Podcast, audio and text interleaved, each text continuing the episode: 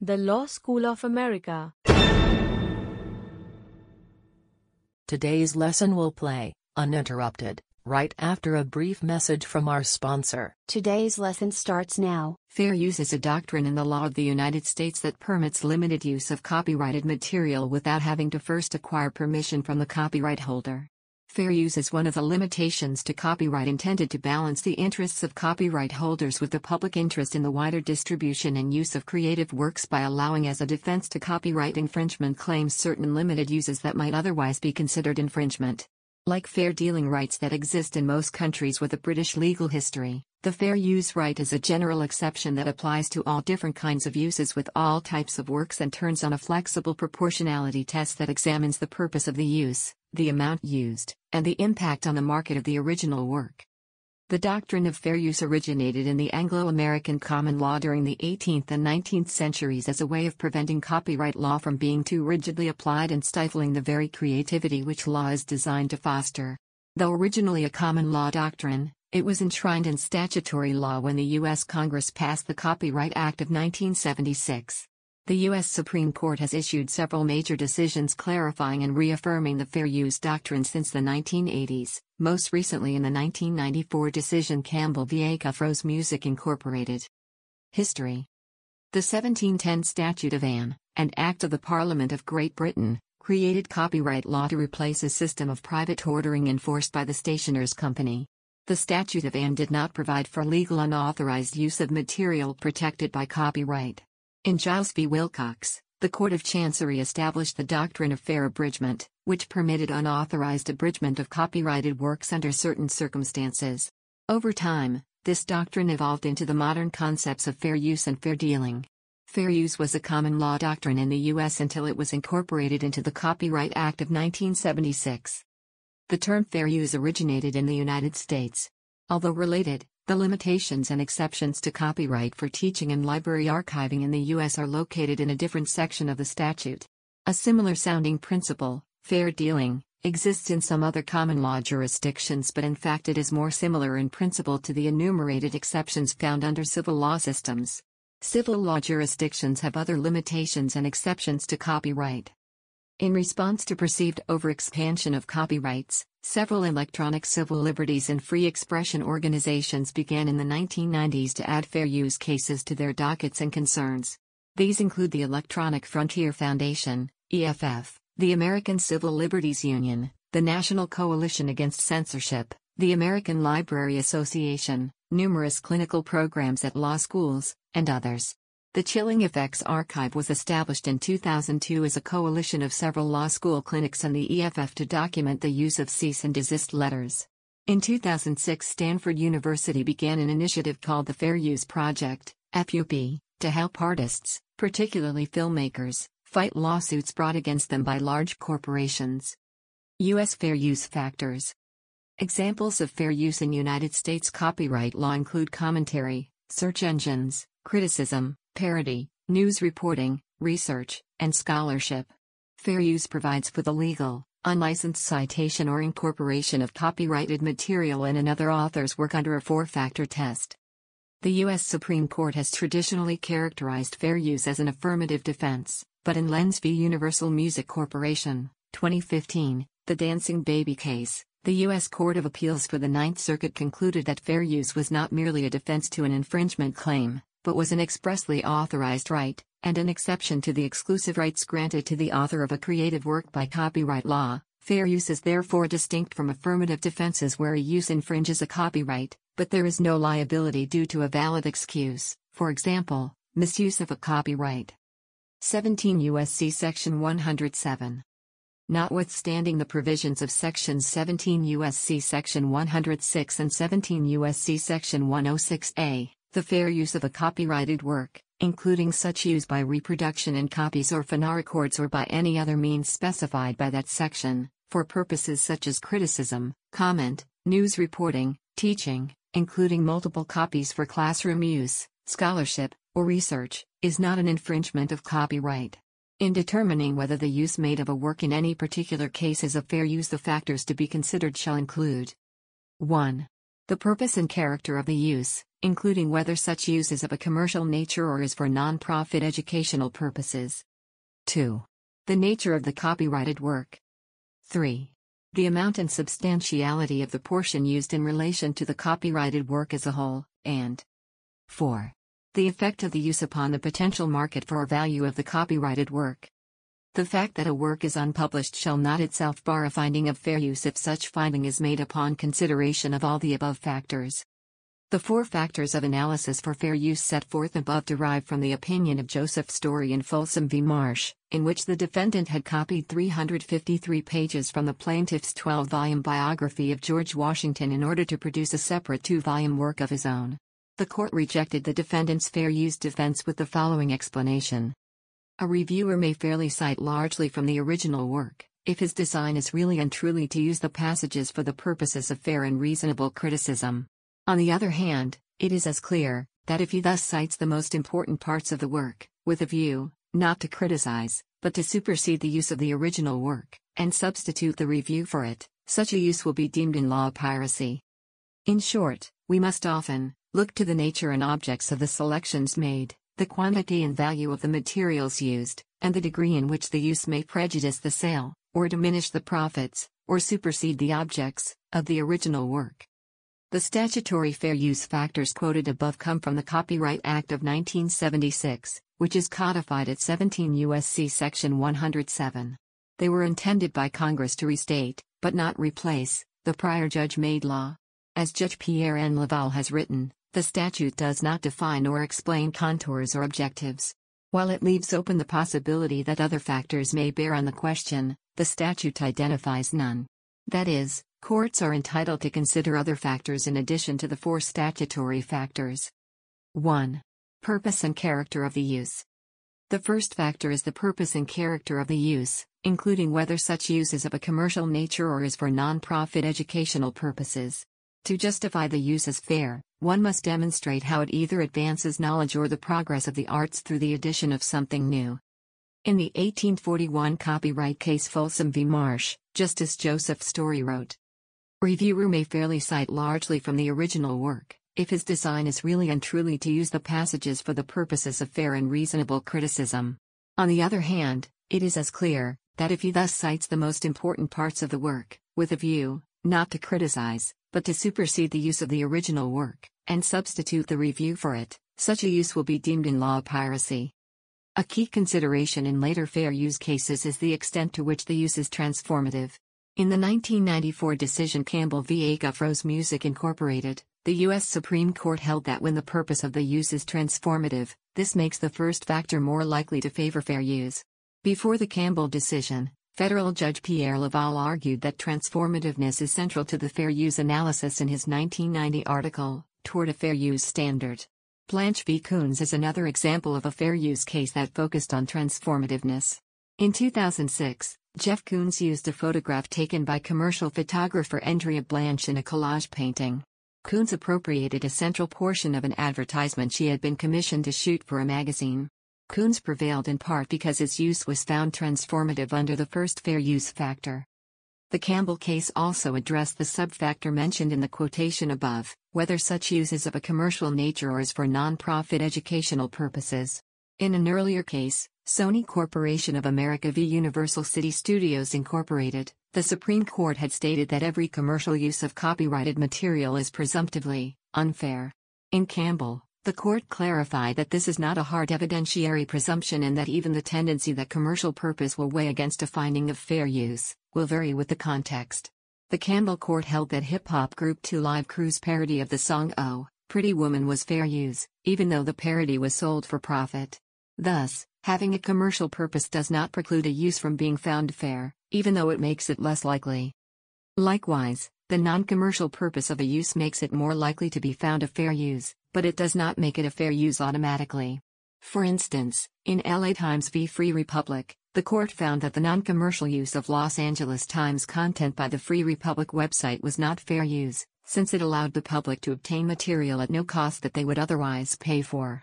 Richard Story similarly ruled in Code Revision Commission and State of Georgia v. Public.Resource.org Incorporated that despite the fact that it is a nonprofit and didn't sell the work, The service profited from its unauthorized publication of the official code of Georgia annotated because of the attention, recognition, and contributions it received in association with the work.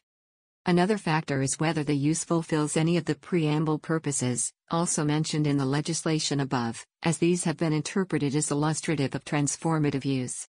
It is arguable, given the dominance of a rhetoric of the transformative in recent fair use determinations, that the first factor and transformativeness in general have become the most important parts of fair use. 2. Nature of the copyrighted work. Although the Supreme Court has ruled that the availability of copyright protection should not depend on the artistic quality or merit of the work, fair use analyses consider certain aspects of the work to be relevant, such as whether it is fictional or non fictional. To prevent the private ownership of work that rightfully belongs in the public domain, facts and ideas are not protected by copyright, only their particular expression or fixation merits such protection. On the other hand, the social usefulness of freely available information can weigh against the appropriateness of copyright for certain fixations. The Zapruder film of the assassination of President Kennedy, for example, was purchased and copyrighted by Time magazine. Yet its copyright was not upheld, in the name of the public interest, when Time tried to enjoin the reproduction of stills from the film in a history book on the subject in Time Incorporated v. Bernard Geis Associates. In the decisions of the Second Circuit in Salinger v. Random House and in New Era Publications International v. Henry Holt and Company, the aspect of whether the copied work has been previously published was considered crucial, assuming the right of the original author to control the circumstances of the publication of his work or a preference not to publish at all.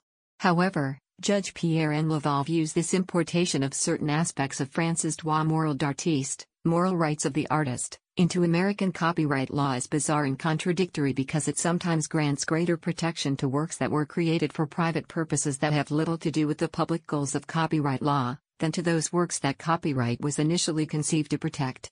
This is not to claim that unpublished works, or, more specifically, works not intended for publication, do not deserve legal protection, but that any such protection should come from laws about privacy, rather than laws about copyright. The statutory fair use provision was amended in response to these concerns by adding a final sentence The fact that a work is unpublished shall not itself bar a finding of fair use if such finding is made upon consideration of all the above factors. 3. Amount and substantiality. The third factor assesses the amount and substantiality of the copyrighted work that has been used. In general, the less that is used in relation to the whole, the more likely the use will be considered fair. Using most or all of a work does not bar a finding of fair use. It simply makes the third factor less favorable to the defendant.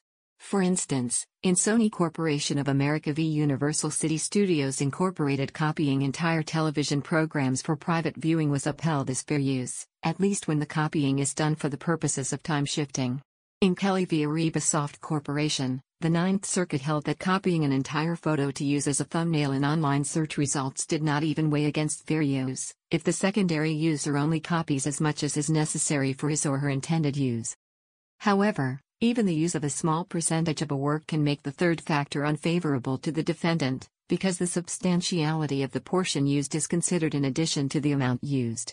For instance, in Harper and Row v. Nation Enterprises, the U.S. Supreme Court held that a news article's quotation of fewer than 400 words from President Ford's 200,000 word memoir was sufficient to make the third fair use factor weigh against the defendants, because the portion taken was the heart of the work. This use was ultimately found not to be fair. 4. Effect upon work's value. The fourth factor measures the effect that the allegedly infringing use has had on the copyright owner's ability to exploit his original work. The court not only investigates whether the defendant's specific use of the work has significantly harmed the copyright owner's market, but also whether such uses in general, if widespread, would harm the potential market of the original. The burden of proof here rests on the copyright owner, who must demonstrate the impact of the infringement on commercial use of the work. For example, in Sony Corp v Universal City Studios, the copyright owner, Universal, failed to provide any empirical evidence that the use of Betamax had either reduced their viewership or negatively impacted their business.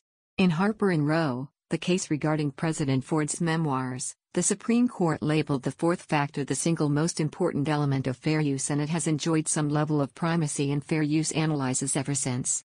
Yet the Supreme Court's more recent announcement in Campbell v. Acuff-Rose Music Incorporated that all are to be explored, and the results weighed together, in light of the purposes of copyright has helped modulate this emphasis in interpretation. In evaluating the fourth factor, courts often consider two kinds of harm to the potential market for the original work. First, courts consider whether the use in question acts as a direct market substitute for the original work. In Campbell, the Supreme Court stated that when a commercial use amounts to mere duplication of the entirety of the original, it clearly supersedes the object of the original and serves as a market replacement for it, making it likely that cognizable market harm to the original will occur. In one instance, a court ruled that this factor weighed against a defendant who had made unauthorized movie trailers for video retailers, since his trailers acted as direct substitutes for the copyright owner's official trailers. Second, courts also consider whether potential market harm might exist beyond that of direct substitution, such as in the potential existence of a licensing market.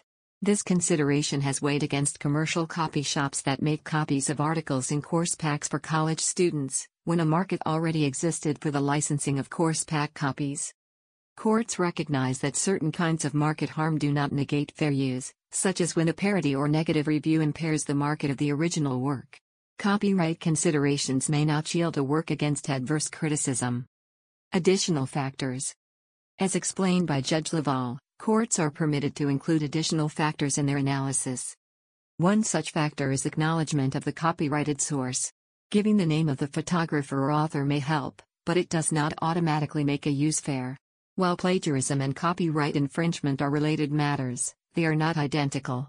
Plagiarism, using someone's words, ideas, images, etc. without acknowledgement, is a matter of professional ethics, while copyright is a matter of law, and protects exact expression, not ideas.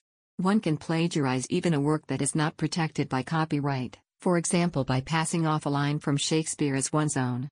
Conversely, attribution prevents accusations of plagiarism, but it does not prevent infringement of copyright. For example, reprinting a copyrighted book without permission, while citing the original author, would be copyright infringement but not plagiarism. U.S. Fair Use Procedure and Practice the U.S. Supreme Court described fair use as an affirmative defense in Campbell v. Acuff-Rose Music Incorporated. This means that in litigation on copyright infringement, the defendant bears the burden of raising and proving that the use was fair and not an infringement. Thus, fair use need not even be raised as a defense unless the plaintiff first shows, or the defendant concedes, a prima facie case of copyright infringement. If the work was not copyrightable, the term had expired, or the defendant's work borrowed only a small amount, for instance, then the plaintiff cannot make out a prima facie case of infringement, and the defendant need not even raise the fair use defense. In addition, fair use is only one of many limitations, exceptions, and defenses to copyright infringement. Thus, a prima facie case can be defeated without relying on fair use. For instance, the Audio Home Recording Act establishes that it is legal, using certain technologies, to make copies of audio recordings for non commercial personal use. Some copyright owners claim infringement even in circumstances where the fair use defense would likely succeed, in hopes that the user will refrain from the use rather than spending resources in their defense. Strategic lawsuit against public participation, SLAPP, cases that allege copyright infringement, patent infringement, defamation, or libel may come into conflict with the defendant's right to freedom of speech, and that possibility has prompted some jurisdictions to pass anti SLAPP legislation that raises the plaintiff's burdens and risk. Although fair use ostensibly permits certain uses without liability, many content creators and publishers try to avoid a potential court battle by seeking a legally unnecessary license from copyright owners for any use of non public domain material, even in situations where a fair use defense would likely succeed. The simple reason is that the license terms negotiated with the copyright owner may be much less expensive than defending against a copyright suit, or having the mere possibility of a lawsuit threaten the publication of a work in which a publisher has invested significant resources. Fair use rights take precedence over the author's interest. Thus, the copyright holder cannot use a non binding disclaimer, or notification, to revoke the right of fair use on works. However, binding agreements such as contracts or license agreements may take precedence over fair use rights. The practical effect of the fair use doctrine is that a number of conventional uses of copyrighted works are not considered infringing. For instance, quoting from a copyrighted work in order to criticize or comment upon it or teach students about it is considered a fair use. Certain well established uses cause few problems. A teacher who prints a few copies of a poem to illustrate a technique will have no problem on all four of the above factors, except possibly on amount and substantiality, but some cases are not so clear. All the factors are considered and balanced in each case. A book reviewer who quotes a paragraph as an example of the author's style will probably fall under fair use even though they may sell their review commercially, but a non-profit educational website that reproduces whole articles from technical magazines will probably be found to infringe if the publisher can demonstrate that the website affects the market for the magazine, even though the website itself is non-commercial. Fair use is decided on a case-by-case basis, on the entirety of circumstances. The same act done by different means or for a different purpose can gain or lose fair use status. Even repeating an identical act at a different time can make a difference due to changing social, technological, or other surrounding circumstances. Now a word from our sponsor, the Law School of America. This has been a Creative Commons licensed podcast. The content used in the podcast is licensed by the Wikimedia Foundation Incorporated under a Creative Commons Attribution, Share Alike license. The text has been modified for audio. The content of these podcasts is for informational purposes only and do not constitute professional advice. These podcasts are not associated with the Wikimedia Foundation in any context. The Law School of America.